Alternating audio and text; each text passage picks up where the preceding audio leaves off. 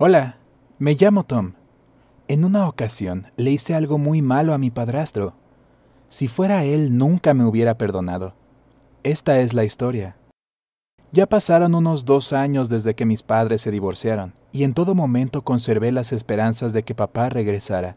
Pero cuando mamá se casó por segunda vez, comprendí por fin que eso no iba a ocurrir.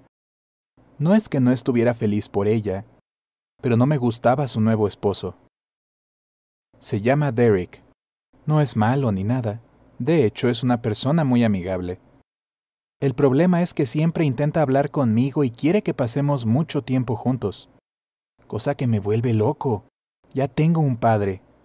No quiero otro en mi vida. Recuerdo que un día tuve una discusión muy seria con mi mamá porque Derek había sugerido nuevamente que nos fuéramos de viaje familiar durante el fin de semana. Yo quería quedarme en casa y jugar videojuegos como suelo hacer.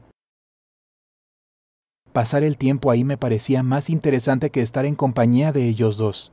Pero cuando rechacé su oferta de la manera más amable que pude, él intentó convencerme de la experiencia maravillosa que tendríamos y todo eso. En ese momento, estábamos cenando, y me molesté tanto que empujé mi plato con demasiada fuerza. Se cayó de la mesa y se rompió.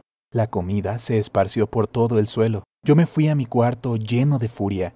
Mamá me siguió molesta, dijo que iría con ellos y que más me valía fingir que estaba emocionado o que no volvería a jugar videojuegos en mi vida. Cielos, estaba tan furioso. ¿Cómo se atrevía él a interferir en mi vida?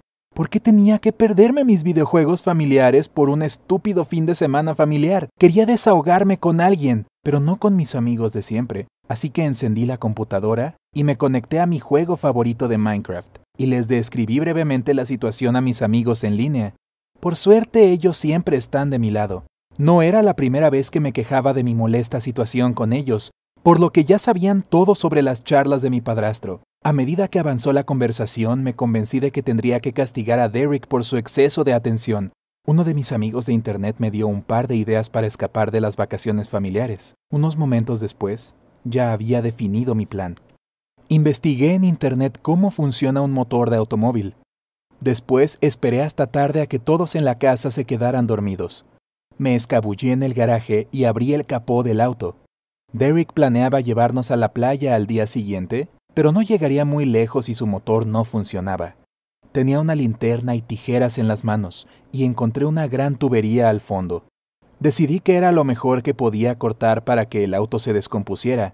Hice mi mala acción y regresé a mi cuarto. Al principio me sentí orgulloso de mí mismo, como una especie de espía o algo parecido. Pero luego una idea asomó en mi cabeza. ¿Qué tal si me había equivocado? Y había cortado el cable equivocado. ¿Y si el auto encendía de todas maneras? ¿Pero ocurría algo malo en el camino? ¿Y si salíamos heridos? Pensé en mamá sufriendo un accidente. Fue una noche muy mala. Tuve muchos problemas para dormir. Cuando por fin cerraba los ojos, soñaba que el auto estallaba. Derek y mamá se retorcían del dolor como en las películas de Hollywood. Supe que debía confesar a la mañana siguiente. Los encontré escaleras abajo desayunando y les conté lo que había hecho. Supongo que no hace falta mencionar lo avergonzado que me sentí. Me quedé de pie con la cabeza lo más baja posible para evitar la mirada de mamá. También estaba muy arrepentido por el auto de Derek. Ahora tendría que llevarlo a un mecánico para repararlo, cosa que no sería nada barata. Fue el minuto de silencio más largo de mi vida, pero su reacción me sorprendió mucho. Lo único que dijo después de la pausa fue, ¿por qué no vamos al garaje y vemos qué tiene el auto? Y salimos de la cocina. Mamá seguía sin decir una palabra, pero sentía su mirada clavada en mi nuca. Le señalé a Derek lo que había cortado. Creí que, cuando mamá ya no pudiera vernos ni oírnos, me diría lo estúpido e inmaduro que era por haber hecho algo así. Pero no fue así. Tampoco me castigó ni nada parecido. En lugar de eso, me dio una linterna y me pidió que buscara una herramienta específica de su caja. Después de media hora, alcanzó la tubería que yo había roto. De pronto notó otro defecto. Me dijo que yo solo había cortado el cable del aire acondicionado y que eso no le haría nada muy malo al motor pero lo que acababa de encontrar era muy serio y podría haber causado muchos problemas. Y entonces, Derek me sorprendió una segunda vez esa mañana. Me dijo gracias. por tener la valentía necesaria para ser honesto y confesar todo. Desde entonces algo cambió en mi vida. Ya no guardo sentimientos negativos hacia mi padrastro. A veces jugamos juegos de mesa juntos y también me enseñó a jugar al ajedrez. Es más, a veces le gano. Me permiten pasar mi tiempo libre como yo quiera. Si digo que quiero ir a la computadora, nadie me lo impide. Pero ahora quiero conocer mejor a Derek. Ya no me parece una persona irritante o molesta. Nunca volvimos a hablar del asunto del auto, y debo decir que eso me agrada. Sé que hay muchas familias como la mía y que muchos de ustedes tienen un padrastro o una madrastra. Si es así, por favor cuéntame de tu relación con ellos en los comentarios. Y siéntete libre de compartir mi historia con tus amigos.